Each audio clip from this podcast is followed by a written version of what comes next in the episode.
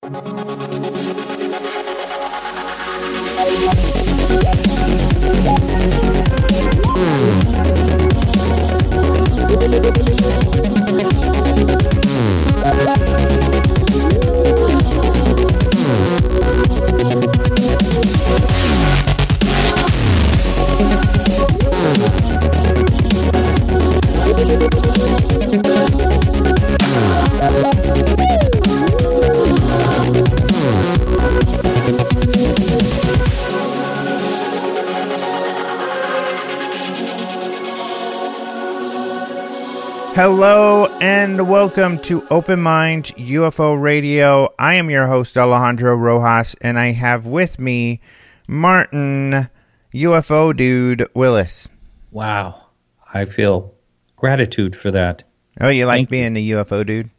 Yeah, you know, maybe more privately than, you know, out there in my uh, field of uh, of what I normally do. Oh, that's a good question. Because you you do uh, antiques uh, appraisals, which is Yes. of course. And so you go into these literally multi-million dollar mansions, or at times these homes filled with historic artifacts collected by millionaires. I know you can't reveal some of these people, probably billionaires in some cases. So that's kind of an interesting group. So, and then here you are, the closet UFO dude. Has it ever been an issue? Have you ever like been outed or had an embarrassing UFO moment? I have, well, I did mention um, on my show at one point, I, I had a, I did have a very, very well uh, suited job. It was a part time job with really high pay and uh, for what I was doing, and uh, only three days a week, and basically representing a, a major auction house. And uh, um, I heard rumor after they, it's really the only time in my entire life that I've ever been let go of a job ever, and uh, and it was just say, they just said that there wasn't enough business and there was a layoff type of situation. Anyway, um, so I found out through a colleague that worked there afterwards. They said, um, in a roundabout way, you probably shouldn't have things out there on the internet about you and your your other hobbies. Um, and I said Really? UFOs, and they said, yeah, it's probably not a good idea.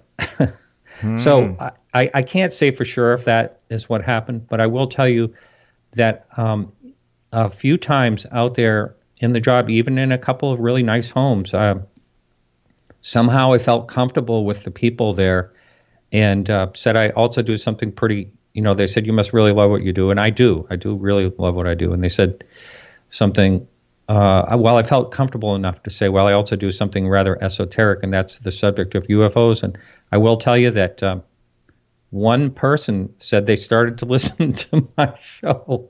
So uh, contacted me said they're listening and they find it fascinating. And, and uh, so I don't think it always, um, you know, is a negative thing out there, but I don't really talk about it in that, you know, in that field too much.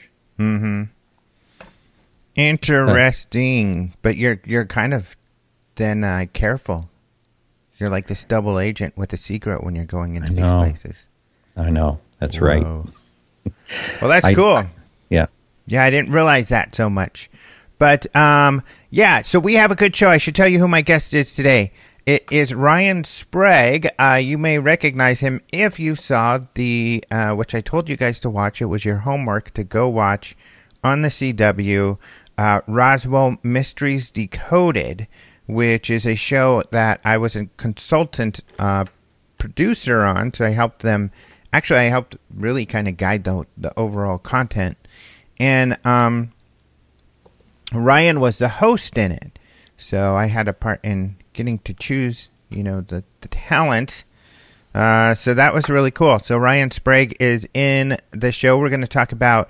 We actually got to do a lot of catching up uh, on some of. We haven't. This is the first time we've talked after the show aired. So we get to talk about what we thought of the show, maybe things that uh, got left out that we thought were interesting. And in fact, you know, one big point for me was to get across the fact that Roswell was a cover up. We know this by fact. The airport has even, or the airport, the Air Force has even told us this in their first report on Roswell. It says in there that the the weather balloon was a cover up story. Uh, of course, they did not say it was aliens, so I'm not saying it was definitively aliens, but we know there was a cover up. Why is that important? Because, you know, uh, people who believe in this cover up or that there's some sort of conspiracy with Roswell are often ridiculed, even in the mainstream media. And it demonstrates how the Air Force often creates their own problem in the UFO topic and others when they are deceptive uh, which unfortunately often they are. They feel often that um, it's easier, it's better to lie uh, to keep certain secrets than to tell the truth. And sometimes they may be lying to to not necessarily cover up aliens, but it still creates this perception that there's some major secrets or something going on. So they kind of create their own problem. And uh, mm-hmm. so that's why I felt that was important, um, something important to show. And then two avenues of investigation, ongoing investigation in the Roswell case are the other things that we took a look at. And I feel that's important because just to show the case is not closed, there are still some avenues where discoveries, uh, potentially bombshell discoveries, could be made. So uh, it's still an open case, and that's why it's relevant to this day. Because some people ask, I'm so here tired of hearing about Roswell. What do we got to hear about Roswell? Well, because something important could potentially be discovered at any moment. And uh, we show you on the show two areas of, of investigation where that could be the case. So, wow. Well, there's maybe only like one or two living uh, witnesses that yeah. are left at this point. You know, one of the questions I've always had about Roswell is after uh, Mac uh, Brazel found the debris, and um, and why did the Army Air Force say anything at all? they could have just kept it quiet, and you know, the, for them to come out and say, you know, uh, disc uh, found or you know, crash disc found or whatever it was, the flying saucer. Why did they do that? That is the biggest question mark I have about Roswell. I mean, it doesn't make yeah. any sense I think you um, make a really just made good it go point. away. Yeah, you hmm. make a great point. They created again their own problem, but that's what's really compelling because besides being a cover up, um, they're the ones who released the press release that said we found a flying disc. So why did they do that? Um, the person in charge was a colonel. I can't remember his name uh, right now. Blanchard, Colonel Blanchard at the base. Oh yeah. It mm-hmm. was he who ordered the press officer to send out that press release. So uh, some people have wondered, well, did he get in trouble for it? No, there's no indication that he got in trouble. Not only that, he continued on to have a very successful career. And if I'm not mistaken, uh, he actually retired a um, general. So he um, yeah, so he was uh, an important person. In fact, I'm I'm looking that up to um, yeah William Blanchard myself. Um, yeah, he actually. Uh, yeah, I was trying to look for you too here. Um, yeah, he retired a general. You're correct. Yeah. So, so Inspector General. advanced. That's that is pretty. That's another curious thing, isn't yeah, it? Yeah, so he didn't get in trouble for putting that out, even though it obviously it's caused him some headache. Now, again, once again, you know, to for, to remind people, uh, the day after they released that press release, they released another one with these photos of, of Roger Ramey, a general, um, yeah. his superior superior officer with uh, weather balloon material, and Jesse Marcel, the intelligence officer who found the material. They took Photoshop or photos with this weather balloon, and that was sent to the press that, oops, we made a mistake. It was just a weather balloon. And then the story was gone. And it wasn't a story until about 1980 when the first book came out. Then it started to become popular. So, you know, uh, during that time is when Blanchard's career progressed, and so it didn't really wasn't a big problem for them at the time. But um, yeah, he didn't get in trouble for that, and uh, his career continued. So it, that's, I think, another really compelling part of the mystery. If that didn't happen, if they wouldn't have sent that sent that press release, really in the late 70s, it was Jesse Marcel's testimony that broke the story open. So it would still be a story, but it might not be as big of a story now if that press release hadn't had happened, because that's a very That's right. compelling piece. Yeah, yeah, and that makes it carry on. You know, when you can look back and actually see that. Yep, that's a really good point. It's a really good point. What do you think, aliens at Roswell? Put me on the spot. Wow, you really did. Um, aliens, huh? Hmm. yeah, I, I don't know. You know, I've heard so many arguments um, and interesting ones too that I just I just don't know. You know, the part about the the caskets and the small bodies and stuff like that. All that stuff is really compelling if it's true. Well, I have a story out about that actually that just came out like yesterday. This is related to the Roswell, New Mexico television show, and so I wrote this for Den of Geek and uh, saying, hey, you know, Roswell, this new show on CW is um, referring to real, you know, uh, aspects of the real UFO incident in Roswell. And essentially, the gist of the story is how did Roswell get its alien reputation? So I look at why do people think there are aliens? Now we know why they think there's a crashed UFO, but what about this bodies thing? So I get into that. And I gotta say, the alien stuff is much more dubious. Um, but there actually is a little bit of, of room for investigation there too. Well, you know, as as mentioned many times, the fact that the Air Force said later that um, it was crash test dummies. I mean, they could have just said no. they Yeah. didn't have to admit anything. And of course, the crash test dummies came out years later. They didn't even have them in 1947. And uh, you know, it's just another situation where it's very, um, it's very obvious it's a cover up. Yeah, of something. What Yeah. we don't know, and we may never know. I think the records could be lost and gone. Uh, we may Yeah. never get official records. That's why some scientific investigation or more forensic sorts of uh, investigation may prove to uh, be the avenue that that shows us more, and that's kind of what we're showing in the show. So, yeah, people have to check that out. But why don't we go ahead and get into UFO news for the week? What do you got for my buddy? Well, I think this is really interesting, and uh, this is about uh, Harry Reid. Um, Yes.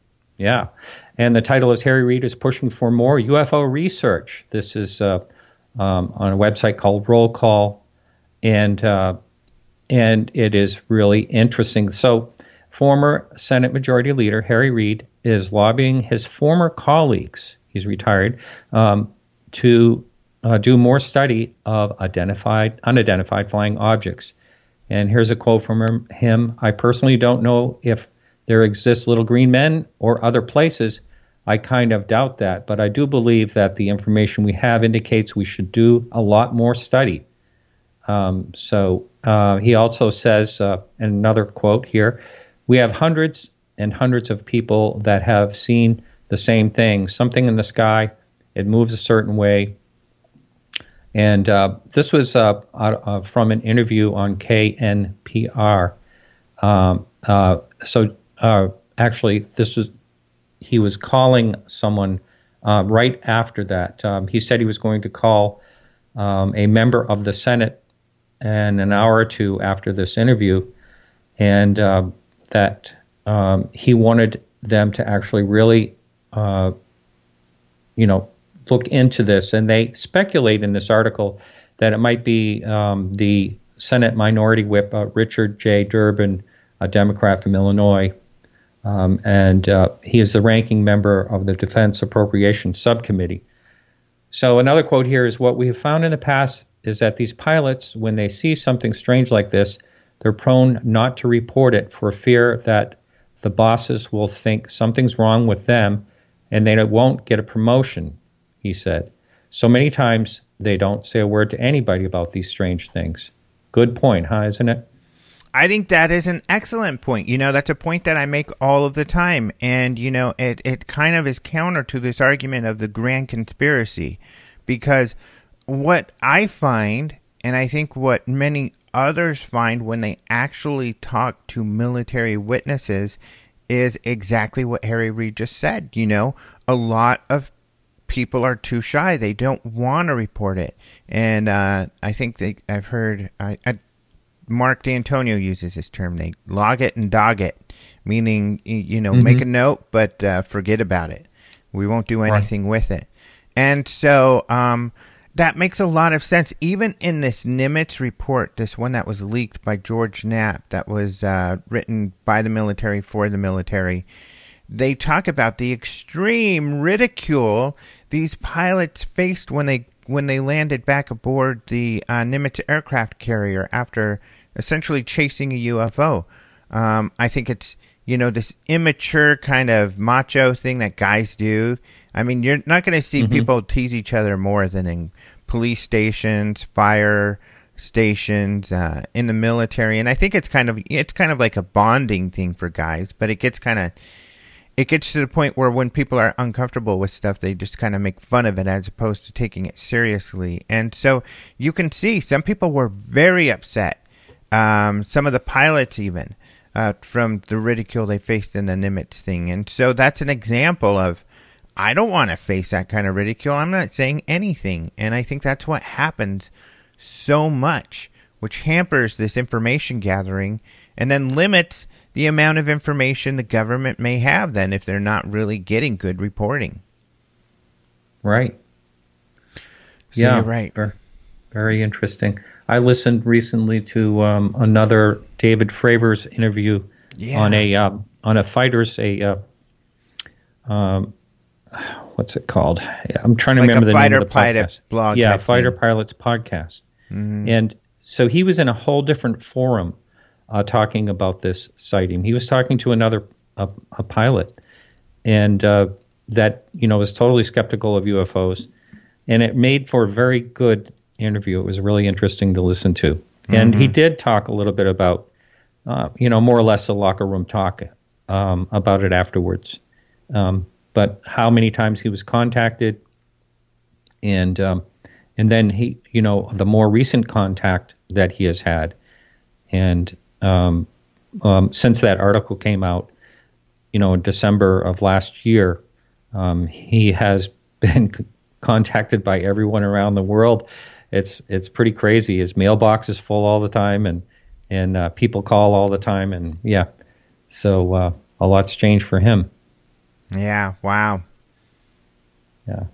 That's pretty cool. Pretty interesting. Yeah. That that's uh, and it's really cool that um, these pilots had him on to talk about this. Yeah. Because uh, I think it demonstrates what we do also hear over and over again is that pilots and people in aviation are very interested in the UFO phenomenon. They just don't share it. They don't they try to keep that kind of hidden for credibility issues and stuff. Again, the same issue, mm-hmm. really. Um, yeah. So that really has a big effect. And I think, you know, maybe we are seeing a slight change in that. I hope we are. And, uh, you know, maybe Harry Reid can actually help a little bit with that as well. If right. people listen to him. Mm-hmm. Mm-hmm. I hope so as well. And I got to uh, let people know, just to plug it, because I, I think it's a really good resource that, uh, you know, we have our Open Mind UFO News group on Facebook. It's a closed group, but you just have to ask to join and we'll join you. It's really close so we can kick people out.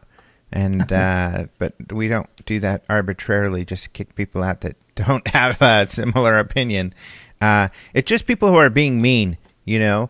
That's sure. not conducive to a good conversation. We just want to keep conversation flowing and more than welcome. And there's a lot of debate that goes on, um, including people who have different views than I do. But, uh, you know, as long as we can debate civilly, you know, whatever your view is, it's fair to have an opinion and um, to be respected for that and, uh, and to be able to discuss respectfully and, and disagree respectfully. So, yeah, I find it very good. Actually, there's some real thinkers on that. Uh, there are on that Facebook page. Mm-hmm.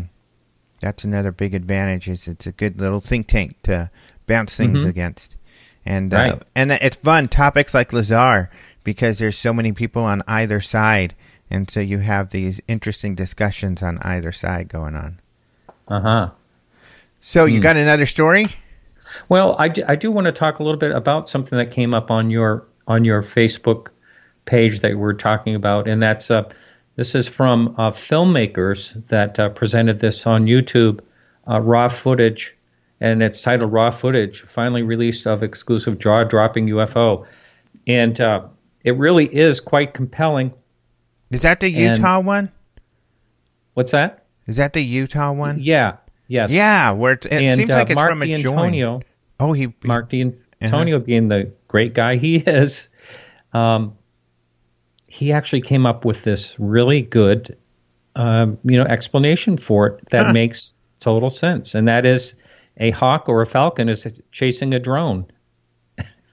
and um, huh. uh, I've had people contact me, and they they say, you know what, I've watched this thing for it three or four times, and I think Mark is right. He said, I really? hate to admit it, but Mark is right. mm-hmm. Well, that's how I feel every time, but you know, yeah. every time that's how it turns out. I that got been able to get him. There's maybe one that I'm not so sure, or no, there there are a couple that I'm not yeah. so sure. But for the yeah. vast majority, it is like I hate to admit it, but I think he's right. I did yeah. not see that because I did comment on that, and I said, "Oh man, I can't wait till till Mark takes a look at this to see what he thinks because I thought it was interesting video and uh, was curious because you definitely see an object zipping through and it makes a turn and uh, it is a drone that is uh, capturing this this footage. So yeah, that's an interesting possibility. I think, especially because this thing is small and towards the ground. Yeah, not that high in elevation. Right, right. Uh, this is uh, you know the the end of his conclusion here is um, as the object passes the camera, it would be fairly close to the camera. A hawk or falcon could be uh, missed until review rather than easily. In other words, um, the person filming may not have actually um, seen it at the time. Uh, you know, um, and mm-hmm. at the mm-hmm. very end, he says, "I'm not debunking here, just offering a cautionary note." but um, I do believe he's right on this one. hmm. Yeah, interesting. You know, on the note too of um, the UFO group, is there's a couple pieces, at least, yeah. Well, there's a couple things that you're going to find there um, that are not necessarily in the mainstream news, although one is, uh, but this one's not. And, and this is the kind of thing you can find too, because mostly I try to stick to news items. I mean, it's called that's what it's for. Um, but people do discuss mm-hmm. other things or post like videos that are interesting like that. But this mm-hmm. is a good one from um, the website UFO Scientific Research, uh, Keith Basterfield. And he's got this article documents located from that 1955 secret UAP study by Douglas Aircraft Company.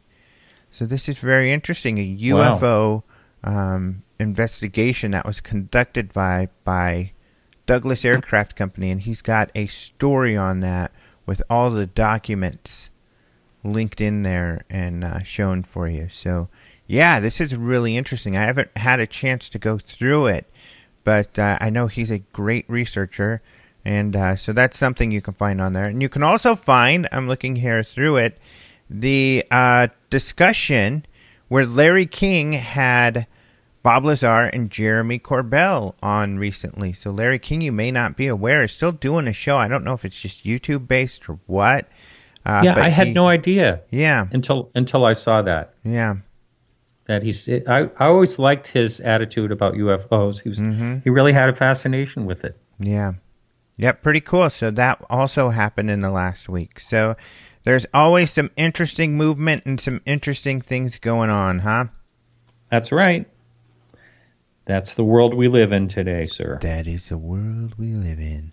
So uh, that's it for news, I guess, unless you have something else that you could talk about in about 30 seconds. Uh, you know, nothing I can think of. Um, I did, I did watch the uh, the movie that you have um, that you're talking about here, the Roswell. Um, what is it called? Decoded. Yeah, Mysteries Decoded. Mysteries Decoded, and um, I thought it was pretty well done. It was very interesting, and cool. I found out some things uh, by watching it that I had not known before. So it's definitely worth watching. Good. If you haven't watched it yet.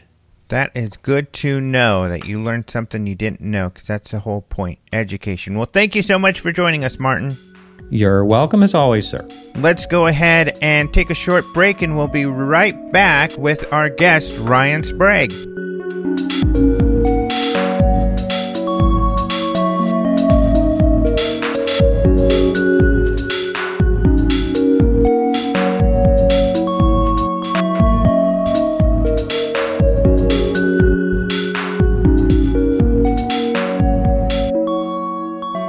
I am here with Ryan Sprague. He returns to the show. Hello, my friend. Alejandro, how's it going, man? It's going well. So, we've actually been, because this is our first time being able to talk post a show from the Roswell Mysteries Decoded. And so we just spent like 40 minutes. Yes, I know. I know we should have been recording, but uh, no, we'll uh, we'll leave that for the uh, the Patreon. How's that sound? yeah. Although some of that conversation was off off the books, off the records. Exactly, yes, as it often is. But um, no, it's been a whirlwind of a week. I can tell you that much, and mm-hmm. I'm sure we will. Uh, we'll get into that for sure. Yeah, for sure. So, uh, I guess first off, what's your overall impression? What is? Are you satisfied with the show? I'm very, very satisfied. I mean, going into the project, you know, which I have to tell your listeners was mm, almost primarily due in part to you. You reached out to me and uh, said you had this amazing opportunity to work with, you know, a television network on something, and I'm always willing to do whatever I can to represent the UFO topic in a legitimate fashion and get it out to the mainstream. So I was super excited about it. Um, you know, Roswell is that that case, that carrot in front of us that always dangles. And I was ready to start running after it. I never thought I'd have that opportunity to really, really investigate Roswell. I thought I'd always be on the sidelines, armchair research doing it. So I was very excited when the opportunity came. You know, we did it, we did the investigation. Uh, it aired this past week. And I, I'm extremely happy with it. Um, no matter what other people might think, like this was a solid investigation. Uh, we we didn't really know what we were getting into, as many UFO researchers don't when they start looking at Roswell, and it was a wild ride. And I think we're only starting. Yeah, I hope so. And I think it's important for people to know too, not to make excuses for the show, because I think it doesn't even show actually, is that there was an extremely short timeline that they had to shoot this. So it was um, only like a month or two. In fact, uh, you know, when did when did you do the bulk of the shooting? So we did the bulk of the shooting probably about a month ago. I'm not right. gonna lie, and it's already um, out. That's crazy. It, it's insane. You know, some television projects you will last forever and you think it's never going to come out or you wait to hear from someone and three four five years pass uh, this was lightning round UFO television. Uh, it was a marathon, man. I'm not going to lie. I, there were times where I never thought we were going to get it done. And that's not in part to the production company or the network. It was just how do you investigate Roswell, a 72 year old case that has mystified people for so long? How do you do that in like a month when, mm-hmm. when you have to bring it to the network? Deliver it and say, here's what we got. So we tried our best. And like I said, for us, it's only the beginning. And I hope people enjoyed it. And I hope they want more because I'm certainly not done investigating Roswell. I, I feel like it's uh, it's only open Pandora's box for me. Mm-hmm. And one of the cool things about this, which I love, is that the investigation was allowed to go wherever it would go. And some people might be thinking, well, of course, you know, all the shows do that, but they don't. They're usually full of it. They're usually scripted. And it's often the producer who's like, okay, here's how we want it to end before they even know uh, all of the information. And then they massage it, usually mm-hmm. fictionalizing things to like Hangar One, the first season especially, to fit what they wanted to say, even if the facts don't align to that, which was f- so frustrating, um, especially with Hangar One. Sorry for bashing Hangar One, but that's what it did. I mean, it, it, unfortunately. So, but this show was not like that at all. and you can tell obviously because the the conclusions weren't that conclusive. They just lent us more mystery. Every person I've talked to who watched it and reached out to me, uh, which I'm extremely appreciative of, and willing to talk to anyone about what we did, what didn't make it in, what did make it in. Uh, yeah, everyone's like, wait, that's it? Like, wh- when's the next one? And I keep telling them, tell the CW, tell CWC Yes. you want to if you want us to do more. Like we want to do that. We've only begun. And I, you bring up a good point. Uh, not to bash on any other UFO television shows, they are often very scripted. It's scripted reality television. No matter what anyone thinks, every reality show you see on television has elements of script to it. There has to be. It's there needs to be an arc. There needs to be a story. There needs to be somewhere you're heading. Um, otherwise, no one's going to really watch. That's just the way our brains work and how life works, you know? But So- at least with this, the words especially, and even where the investigation was going was not scripted. Exactly. We were never told, you know, this is what we're doing. We want this conclusion. No, we went along. I forgot the cameras were there most of the time, to be mm. honest, man. I mean, so in terms of that, yes, we knew we were going to be talking to certain people. Like, that's just the way it is. You need to schedule things, you need to uh, negotiate with people about what they want to talk about, what they don't want to talk about. And sometimes that changes even when you start filming. We had some revelations that we weren't planning on covering that, that happened while filming. And again, this, I have to point out Morningstar Entertainment, who produced this show, they were amazing and gave us so much space to explore and do what we do best and that's investigate. And they kind of just step back and let the cameras roll and see what what come out of it. Mm-hmm. Now, when I first, because I got to, I, I'm a consulting producer for the show, so essentially I got to direct the original investigation, and there were three elements I wanted to demonstrate: prove this was a cover up, but also look at two areas where there is ongoing investigation to show why Roswell is relevant. Why? Because some people are like, it's so old. Why do we keep talking about it? Well, there's still investigation that can be done. So we look at these potential metals, and I think that's a great part of the show. Now they're educated about how there could be scraps out there that might be analyzed and prove that you know there was a, a something mysterious out there. And then that photo analysis. Some people are aware that General Ramey, the general uh, ahead of, of essentially that the Roswell Army Air Force Base in Fort Worth, Texas, they took some press photos with this alleged with the weather balloon, which was not what they found in the desert, but they were saying it was. And he's holding this memo. And I think that over time, you know, the more we examine that memo, it might be at least even the show got into, there's some weird stuff in there. So it's another avenue of investigation that hopefully will bear some fruit in the future. I think so. I mean, for, in terms of the memo, the Ramey memo, we're we're definitely not done with that. We're definitely not done with these materials that Frank has brought to us. Uh, we still have tests that need to be done.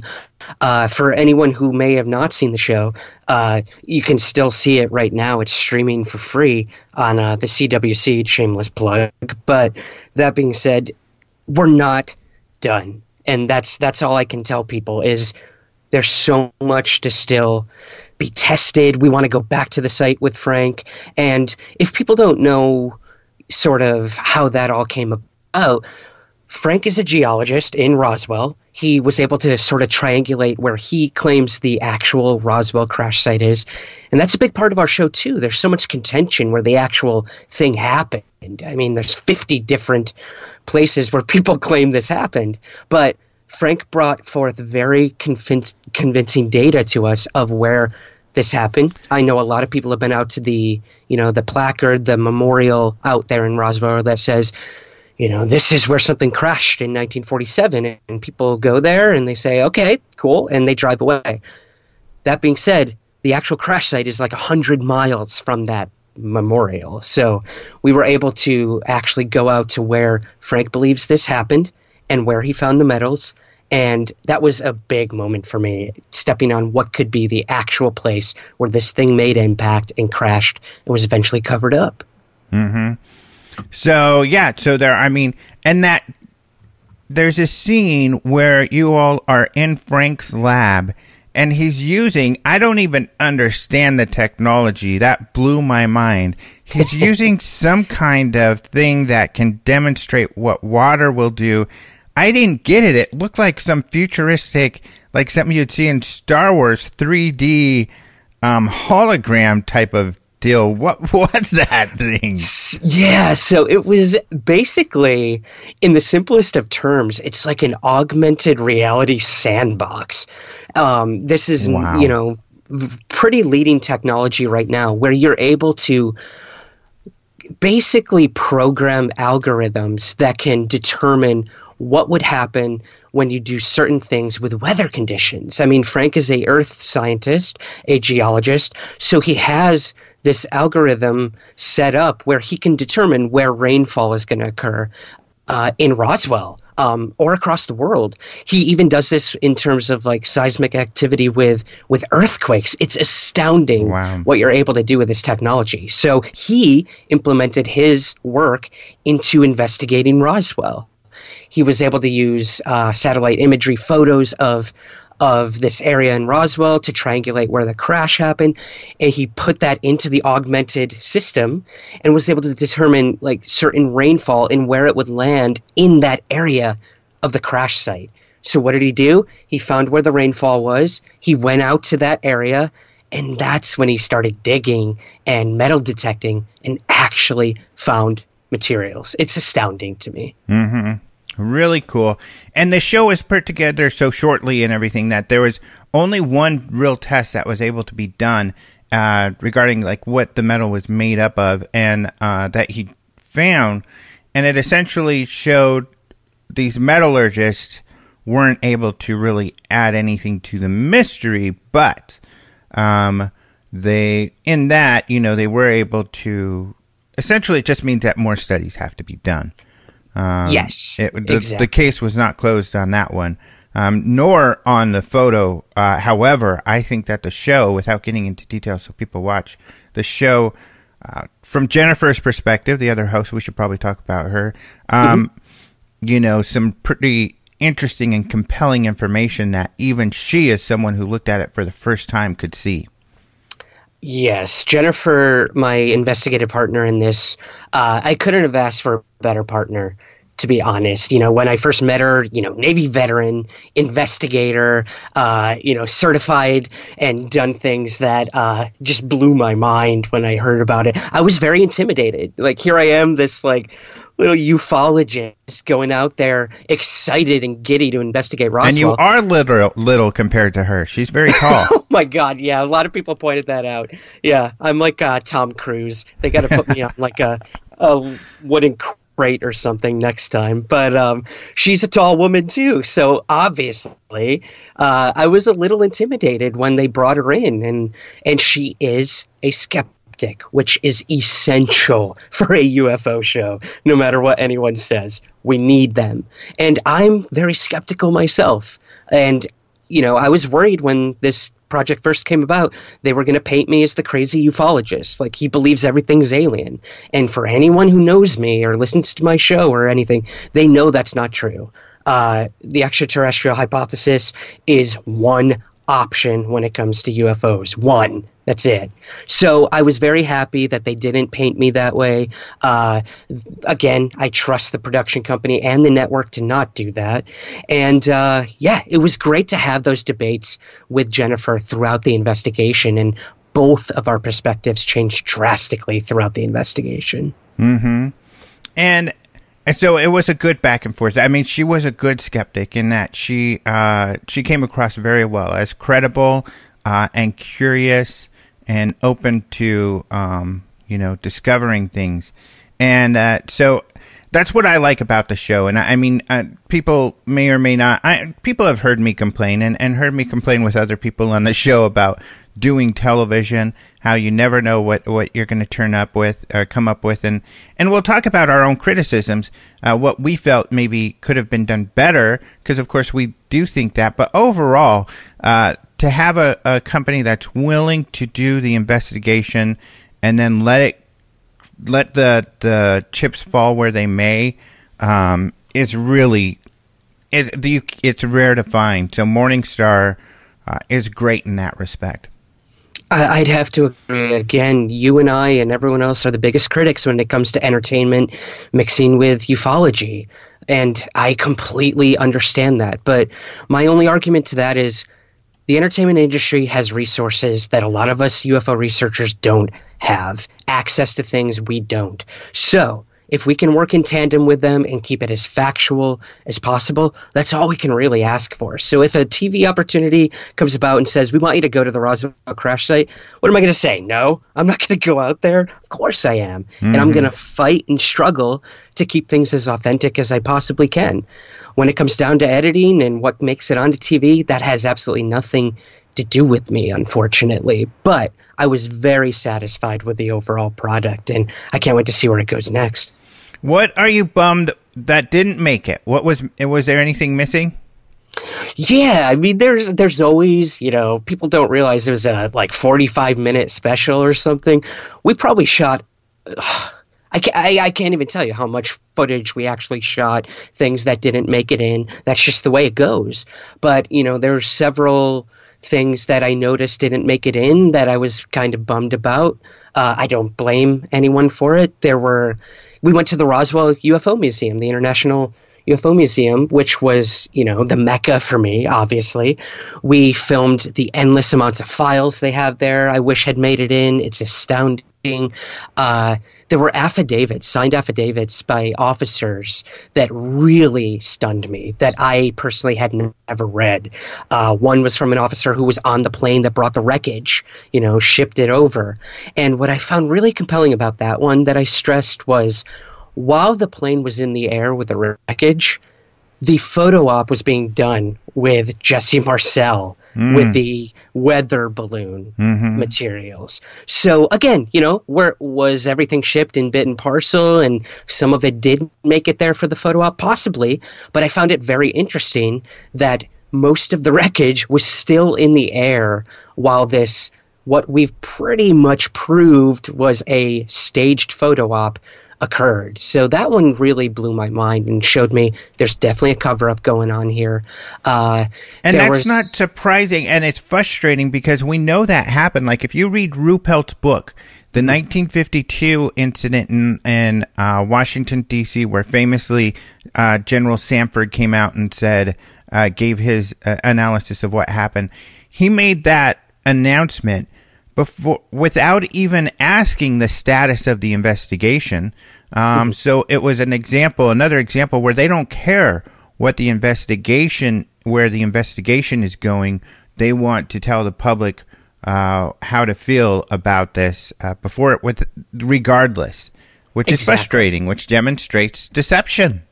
It's deception, and it's you know it's the it's the Condon Committee and it's the Robertson panel. Yeah. Uh, and, you know, this was kind of an earlier inception of that. And the cover up is there and it's vast and it's big. And, you know, we talked to Barbara at the Roswell Daily Record, the um, current owner. And I was bummed because we interviewed her. Her you know, members of her family were in the military, said they were involved with this, were part of recovery teams, and uh, they were never told what they were cleaning up, just to clean it up, which is very interesting. One of the things I'm super bummed didn't make it in is everyone knows the Roswell Daily Record headline, you know, the RAAF captures disc in Roswell region. Um, retracted the next day. What a lot of people don't know is there was another newspaper in Roswell at the time that actually covered this before the Roswell Daily Record. So while the Roswell Daily Record headline was given to them by the military, we've learned, uh, and then retracted the next day. There were other newspapers covering the Roswell event. It wasn't just the Roswell Daily Record. So that blew my mind too. Yeah, it is. That there were papers out there. Yeah. Mm-hmm. That is funny.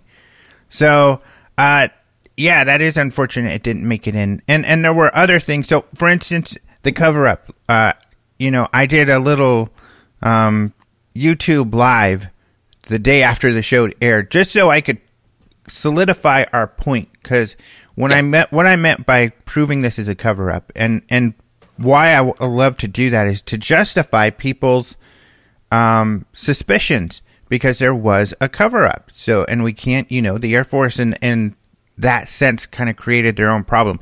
How do we know this? If you go to the Roswell report, the, Gov- the Air Force came out with a report about Roswell.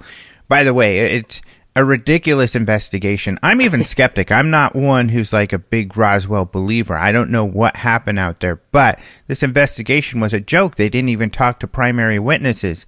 But they did talk to this scientist with Project Mogul who said, yeah, it probably was a Project Mogul uh, weather or, you know, balloon device. But he said, what's in those photos that the general is holding is a common weather balloon. That's not Project Mogul. And he said it looked like General Ramey came up with a cover story. And then the report goes on to say that it does look like General Ramey for some reason. It essentially said we don't know why Ramey created a cover story um, mm-hmm. for Mogul. Uh, so right there it shows that it was a cover up. And then we have DuBose because you you talked about affidavits, and he's got an affidavit out and a yep. video where he talks about this. He says, yeah, the weather balloon was not what uh, Marcel brought back. Uh, no. So there was a cover up. He he says I don't know what they brought back, but so that's the other aspect that I think is important. There, it's a genuine cover up. It's a genuine cover up, and also what we found in the Roswell paper uh, that a lot of people didn't know about either is that members, superiors in Roswell flew directly to the White House to meet with Truman the day after the military recovered these things. So why? Why? It was a little hmm. blurb in the newspaper, like three or four sentences. You know, superiors go to meet with uh, Truman. So clearly, whatever crashed out there was not just a weather balloon. Am I saying it was an alien craft? No, I'm not. I'm saying whatever it was was highly classified. They struggled to really contain this story from the very beginning. And I think, you know, we sort of definitively proved that the cover up has lasted for this long. Mogul is ridiculous. It's absolutely ridiculous. I even bring up that did not make it into the show as well that uh, the person who made the manual for Project Mogul was mad that they used his manual as a reason for a UFO story. So even the really? person who wrote the manual on Mogul says, no, that is not what it was. And that was brought up to me by James Clarkson. Really? So I have him to thank for that as well. I and, did not know that. Yeah. So I think he passed away a couple years ago. We wanted to try to get him until we did some digging and found out he he had passed away, which is very unfortunate. But that's the problem with Roswell. Anyone directly involved, even with the cover up aspect uh, or investigating the cover up, they're gone at this point, which is very frustrating the show made it seem as though you do believe that Roswell was most likely an alien spacecraft, but you weren't alone. I mean, uh, Frank Kimbler with the metals, he believed that. Uh, Barbara Bush, I think, essentially believed, believes that. Um, is that true? Do you think that's probably what it was? Oh man. this is this is my problem when it comes to preconceived notions before an investigation. Mm-hmm. Uh, for a really long time, yes, I, I wanted, as the X Files tells us, to believe that this this could be alien, and I'm still very very open to that possibility, especially when it comes to the bodies aspect to all this, which we we briefly touch on in the special, but want to go much further into. Uh, Jennifer brought up a good point in our special too. Is you can't let your belief cloud your judgment when it comes to the investigation and that's what you're taught when you become an investigator. So I learned a lot going into this that whatever I believed prior had absolutely nothing to do with what we were doing in that moment. You go where the evidence leads you, and that's what we did. And that's why in this special, we didn't conclude that it was aliens. Is it? Possibly. We're not done. We're simply not done. We have so many people we still want to talk to, and uh, we want to get back out there to the crash site for sure. All right. Well, we've got to go to break. Uh, we'll be right back. For those of you listening on the podcast, you'll hear a short musical interlude. For the rest of you, you'll hear a commercial break. And we'll be back with Ryan Sprague, uh, one of the hosts of Roswell Mysteries Decoded. Be right back.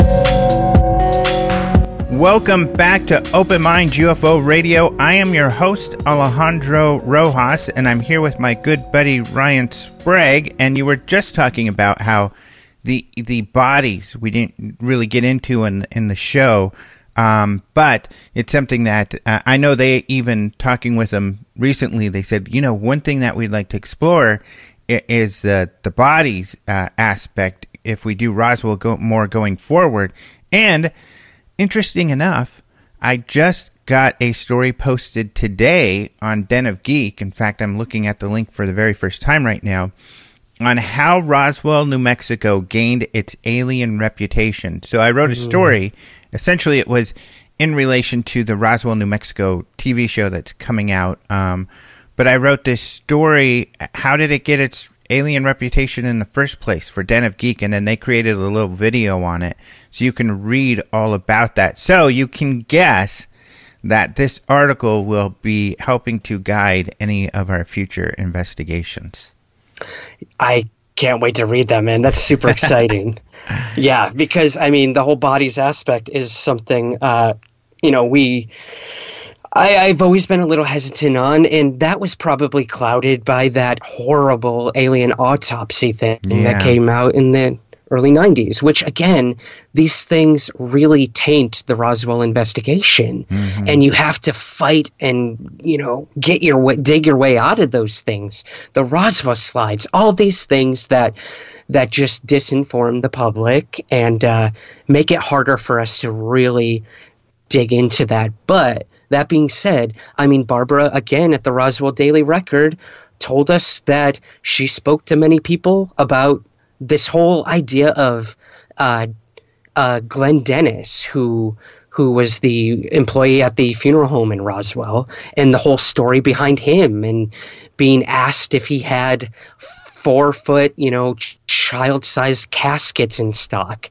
when the Roswell incident happened and he asked why. Why do you need four child-sized caskets? I would know if if you know some sort of accident happened here in roswell and someone needed these. And they told him he didn't have a need to know for that. So it's interesting man why they would need those. Uh, why do you need to bury bodies uh, that were part of a weather balloon crash? Yeah and I, although I He's been a bit discredited in that he said he spoke to a nurse who saw the alien autopsy and explained the aliens to him. He was didn't want to give her a name. He promised he hadn't. He was eventually pressured to do it, and uh, then later admitted he lied to investigators uh, about this person's name. So that has kind of taken him a bit off the radar. Although UFO researchers Don Schmitt and Tom Carey, I guess, have talked to some of his friends and colleagues who said, "Oh yeah, I remember him telling us that in the 40s. We thought he was joking." So that may be an avenue of investigation to figure out did he actually say that to people, you know, before Roswell became famous. So that'll be interesting to look into. Absolutely. Again, like there's so many avenues to go down with this and testimony from people.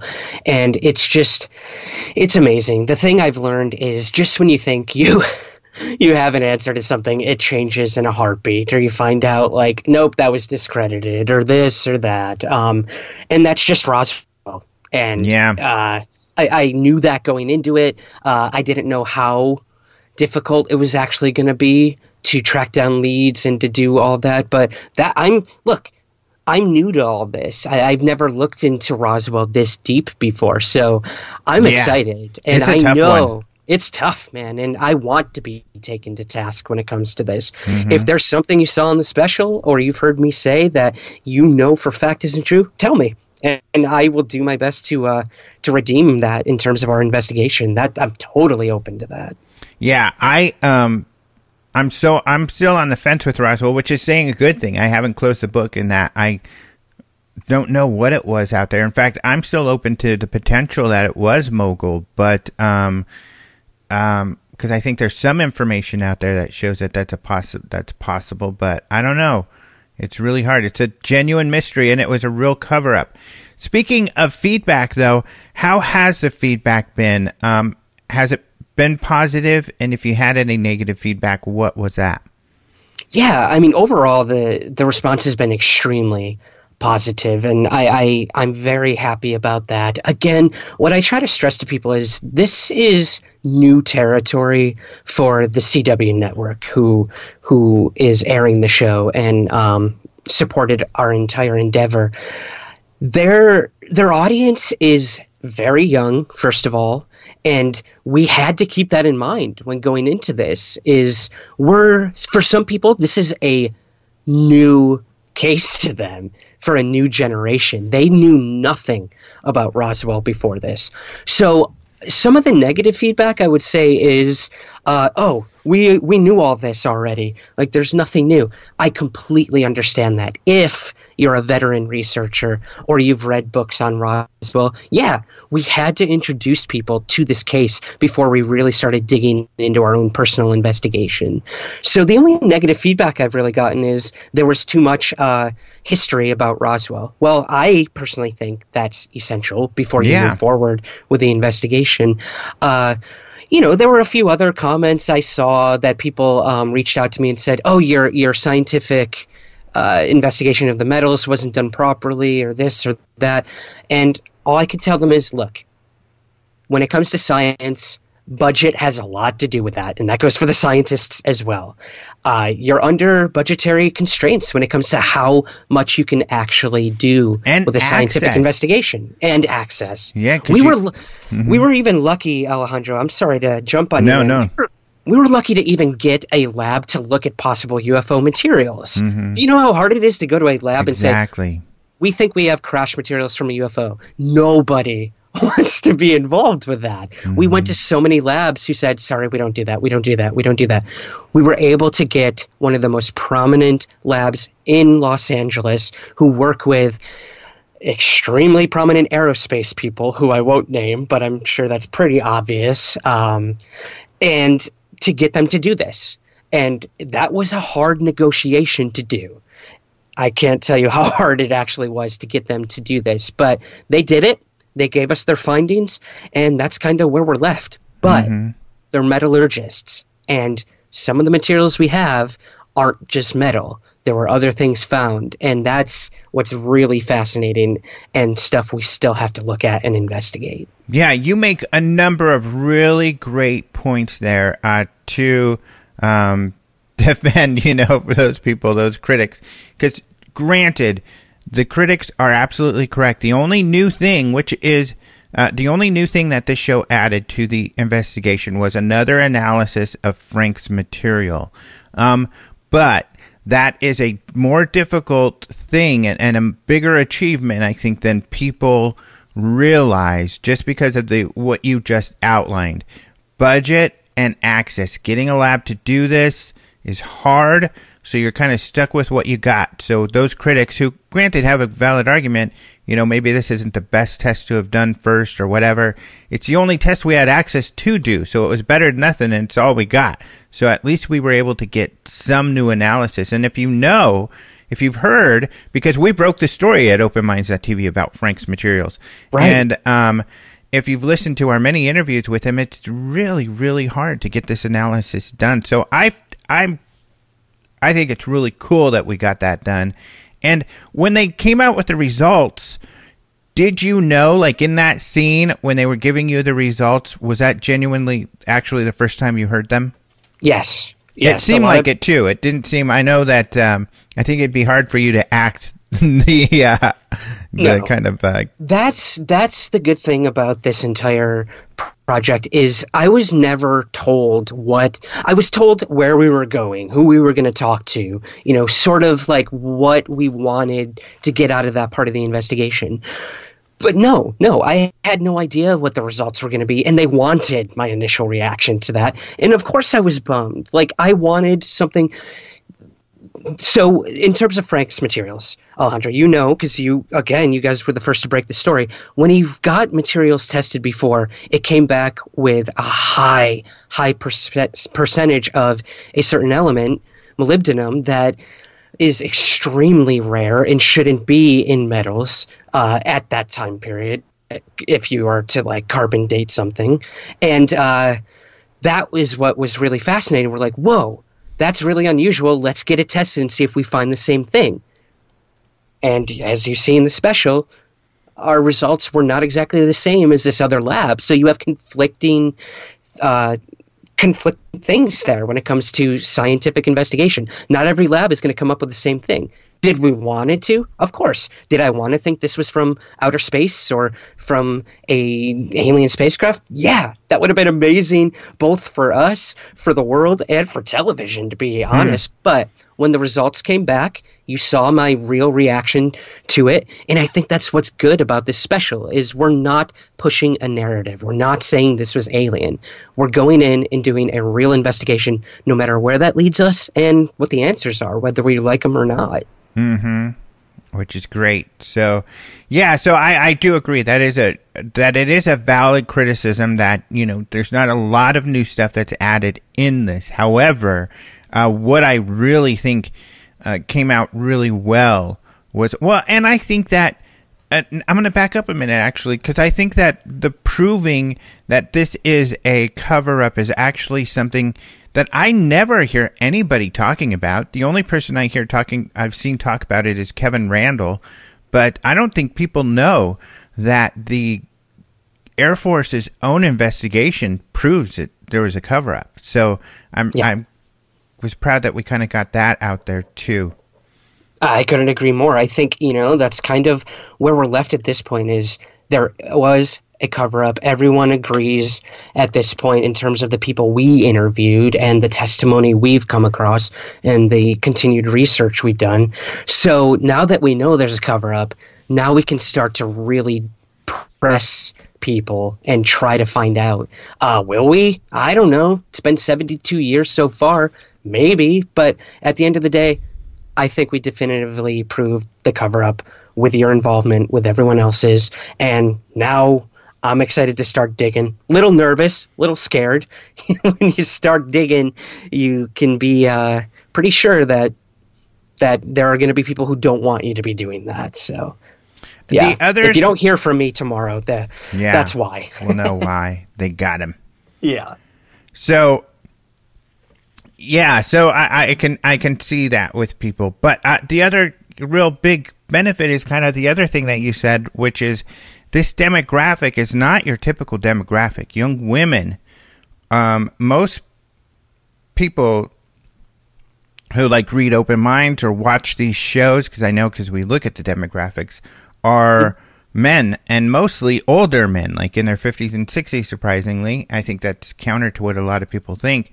But there are, it is getting to be more younger, but a lot of younger men. So getting to this demographic, I think, is really important, and I think it's shared in a very um, relatable way, some very credible information as to why people believe Roswell's a mystery. So I think it was a great piece for people who don't know much about Roswell, like those uh, CW viewers, um, to know more about why it's a, a valid kind of open investigation.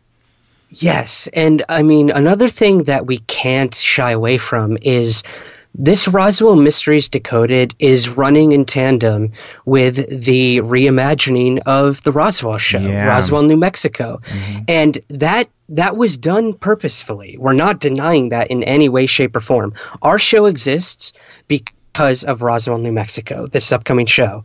And they they did that for a reason And they wanted people to learn the real story about Roswell before they go watch a dramatized fictional version of it, which I think is very responsible. Not only that, I mean, there was a press event for Roswell, New Mexico a few days ago here in Los Angeles, and they invited me to come and do a presentation on Roswell before the cast came up and talked about their experiences on set and to, you know, publicize their show. And I thought that was great that the CW That is network awesome.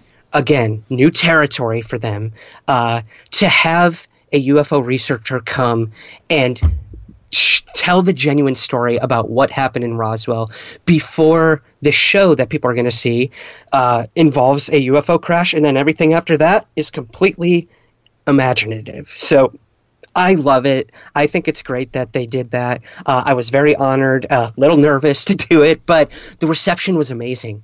I had so many press people come up to me after and be like, "Whoa, that was so cool! Like, I'm gonna go look into Roswell now." And that's all we could ask for at this point. Hmm. Yeah. Yep. Yep. I I agree. So one of the things that happened in the show also is that you shared a personal UFO sighting. Yes. Sounds like a pretty cool one too. Uh, yeah, I guess you could say that. I was terrified, but no, Really? it was, it was, it was, uh, yeah, it was. Did you share interesting. Yeah. So, I mean, I talked about this in my book. I talked about it on interviews prior to the television series. I did have a UFO sighting when I was 12 years old uh, in upstate New York. I was fishing. I saw a triangular formation of lights in the sky. Uh, I did not see a solid craft, but I did see, you know, that sort of prototypical three white lights, kind of like hazy red light in the middle, and silent drifted over the water. I was fishing at night. My dad came out and actually saw this thing as it like headed towards Canada. We were right on the border of Canada and the United States off the St. Lawrence River. Uh, I was really scared. I didn't sleep at all that night. My dad and I went to the you know, the hotel owner where we were staying at a hotel and asked if anyone had reported anything. He said no. Um, but then we did some digging. I, I actually reached out to the FAA and asked them, like, uh, what was going on out there, and they couldn't tell us anything. They said they didn't have anything out there. So I don't know. I don't know what it was. Uh, I don't know what truly I experienced that night, but it scared the living hell out of me. Really, it terrified you, huh? Yeah, I mean, I had nightmares forever after that. Wow. And, and what the kind of hmm Go ahead. oh no, just the the object. I mean, just like hovering above me. That that just it was ingrained in my mind still Wow. today. Uh, what I felt. That's that's actually more than like how big was it? How what was the distance? It was how it made me feel. I, I just I was frozen there. I could barely talk. It took me like forever to like squeal to my dad to come out and actually like see the tail end of this thing. And uh, that's what I really remembered. And that obviously led to like an obsession. Started taking out books. Coincidentally, the first book on UFOs I ever read was Crash at Corona. Wow. Stan Friedman, Don Berliner. So yeah, it really did send me on this path and I I didn't talk about it for a really long time. I even denied it at a lot of times too when people asked me if I had a sighting. Even like early on when I got into all this, I denied in interviews that I ever had a UFO sighting and that that's on me. And that's Why did you deny it early on? I denied it early on because as I got deeper into it and I started researching and people were actually listening to me, which I, I which is a big thing, you know, that that puts pressure on that people are actually like taking what you have to say seriously. And um and I I felt like if I had a UFO sighting and talked about it, no one would take me seriously. They'd be like, mm-hmm. "Oh, he's just another one of these people." Like, of course he's gonna he's gonna be saying all this. So I flat out denied that I had a sighting, and then I came forward when I was in college, started telling people about it, friends, family, and everything like that. And then I got eventually started writing about it and started talking about it then. Um, but yeah, when I started doing interviews really early on, I I said I didn't have a UFO sighting, and Well, that was the wrong thing to do, and I fully admit that. Well, you know, uh, supposedly Hynek did the same thing. Yeah. J. Allen Yeah. Hynek, that he had a sighting that he would not share because he, the same exact reasons you wouldn't, because he was afraid of it hurting his credibility. Right. And I struggled with that for a while. I mean, I even remember telling someone like, "Oh my god, I'm like Fife Symington." I like I I sort of denied it, it happened and then I came forward and admitted it did. So, no. I fully embrace my UFO sighting now. It, I was nervous because the real big time I came out with it was in my book. And once it's out there, as I told everyone in my book, it's out there and people can judge you and they can ridicule you or believe you. Uh, that's up to them at that point. So, yeah, you know, I, I I kick myself so much for for being so naive when I first started out and all this. But if if I'm going to ask people to come forward and trust them to tell their UFO story, I have to do the same, or else I'm just like everyone else. So, See, I love it. I think it's interesting because it, it shows there's a number of reasons, you know, why not to share this sort of thing. And um, a lot of people feel similar. And uh, so it's interesting to understand, you know, what influenced people and to know that, you know, there are tons of people. There are probably, you and I probably have quite a few listeners who are the type of people who don't share their sightings uh, with their loved ones or people at work or people they know because they're embarrassed to. Um, Yeah. And maybe they don't even share that they listen to UFO podcasts and stuff. I mean, that, that, that happens. It, it does. And, you know, just the UFO topic in general. I mean, I can't tell you how many second dates I lost because I brought up I was a UFO researcher. Really? Let alone bringing up that I had my own UFO sighting. I can't even imagine at that point. But, yeah, um, that's funny yeah. because I think that happened to me too. But luckily, uh, I was I, I was able to date inside the UFO community a bit. But uh, I think that happened. Although I was always hesitant to say that had to be it because it could have been something else, and I always felt I'm just making excuses. But uh, Exactly. No. but you know, that's I feel like hilarious. the more confident you are and the more you embrace something, I think most human beings can relate to that Yeah. That that's what they want. So, yeah, I'm loud and proud now, man. Like my Yeah. sighting changed my life and it's led me on the path I am today. And uh, what it was, I may never know, but that's part of this whole journey. We may never know. But I, I like the journey more than whatever the destination might be. I can tell you that much. I guess we'll end on something personal, like, of course, because my girlfriend, my lifetime partner, uh, is into this. She owns the freaking UFO Congress. But uh, what about your current, the current love of your life, who I know you're deeply in love with, and uh, uh, and she's good with all this stuff. Yes, uh, I was very fortunate when we first started talking. Um, again, I, I, I was out and proud at that point, so I just told her flat out. I'm like, uh, I'm a UFO researcher.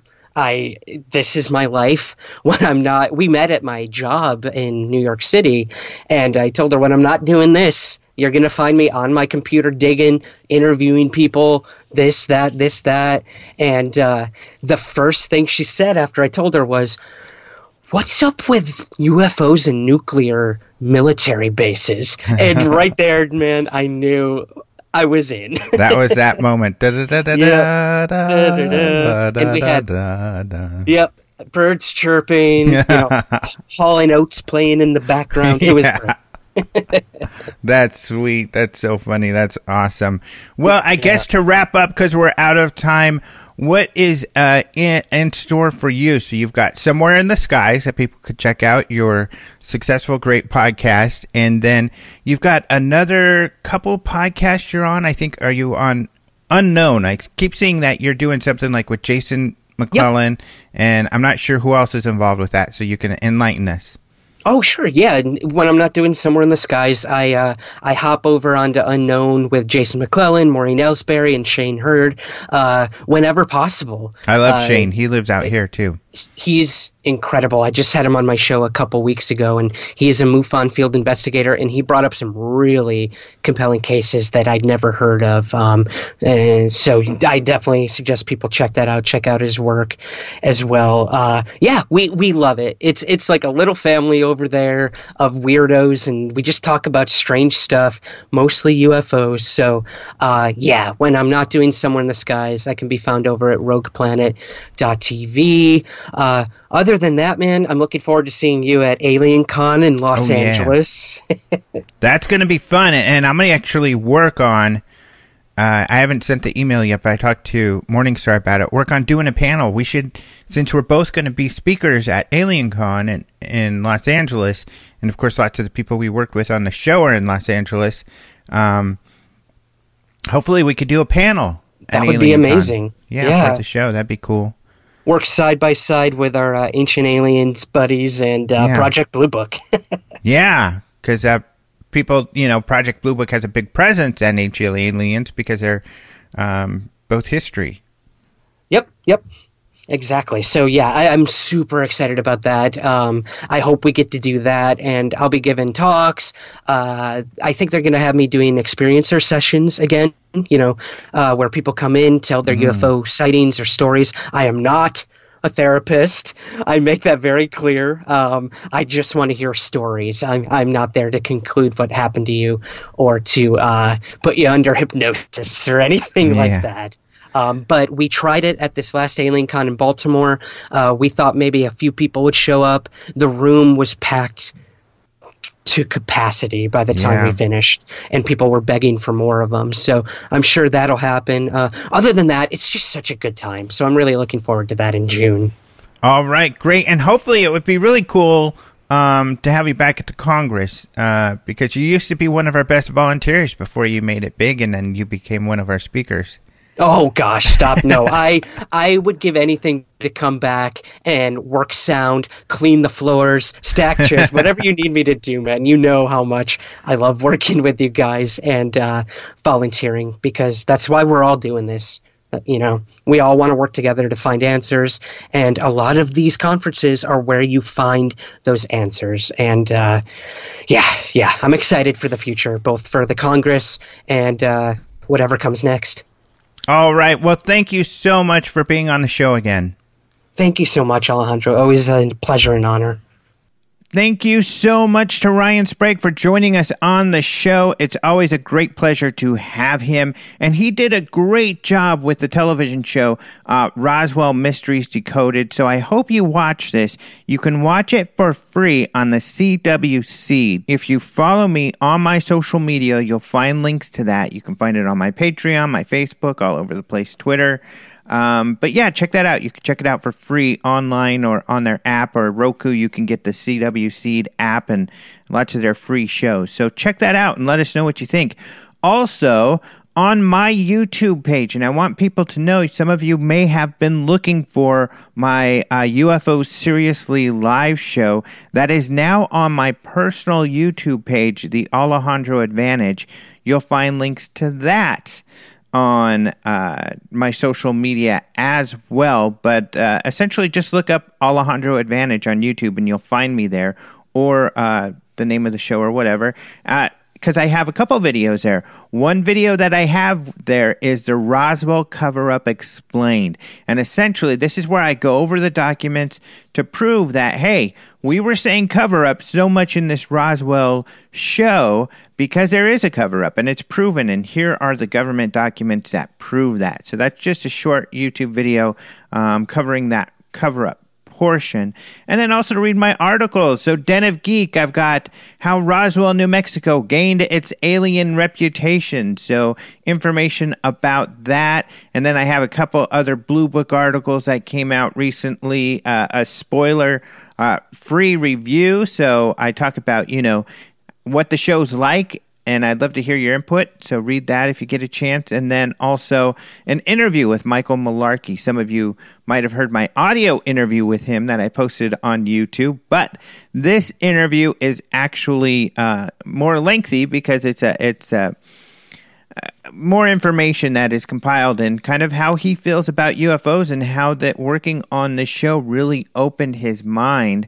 He is a character, by the way, that plays Captain Quinn, the Air Force guy on History's Project Blue Book. So, yeah, check some of that out. As far as the UFO Congress goes, we're getting y- new products on the store all the time. We just got a new batch of those levitating UFOs. So, a lot of people like to see that in the background on my YouTube live shows. And uh, if you want one of those, just go to the UFO Congress store we're getting lots of orders because I made this cool little GIF last week that I tweeted and stuff, and that generated some response. So if you want one soon, jump in there and grab it because uh, we're probably going to have to order some more. This has just been a really popular product, as well as these 3D alien lamps that we have. So we got some cool stuff there. If you like Open Minds, you can, of course, uh, on YouTube and on the Patreon, you'll be able to find links to Open Minds as well. So I uh, want to thank you all again for listening to the show. I want to thank Ryan Sprague for being a guest. Uh, once again, he did a great job. Uh, so did Jennifer Marshall. It was wonderful working with him.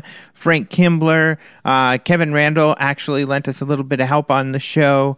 Uh, we worked with Denice Marcel, Barbara Beck from the Roswell Daily Record. Lots of really cool people that we got to talk to on the show. And then some of the cast or, or the crew over at Morningstar. They're great. So uh, we look forward to having a strong partner with Open Minds with them and doing more work together. So keep an eye out for that. And of course, I'll update you here. I want to thank Caleb Hanks for the opening and close music and systematics for the bumper music. And finally, I want to thank you, the listener. Thank you so much for listening. We'll have another exciting show next week. Until then, Adios, muchachos.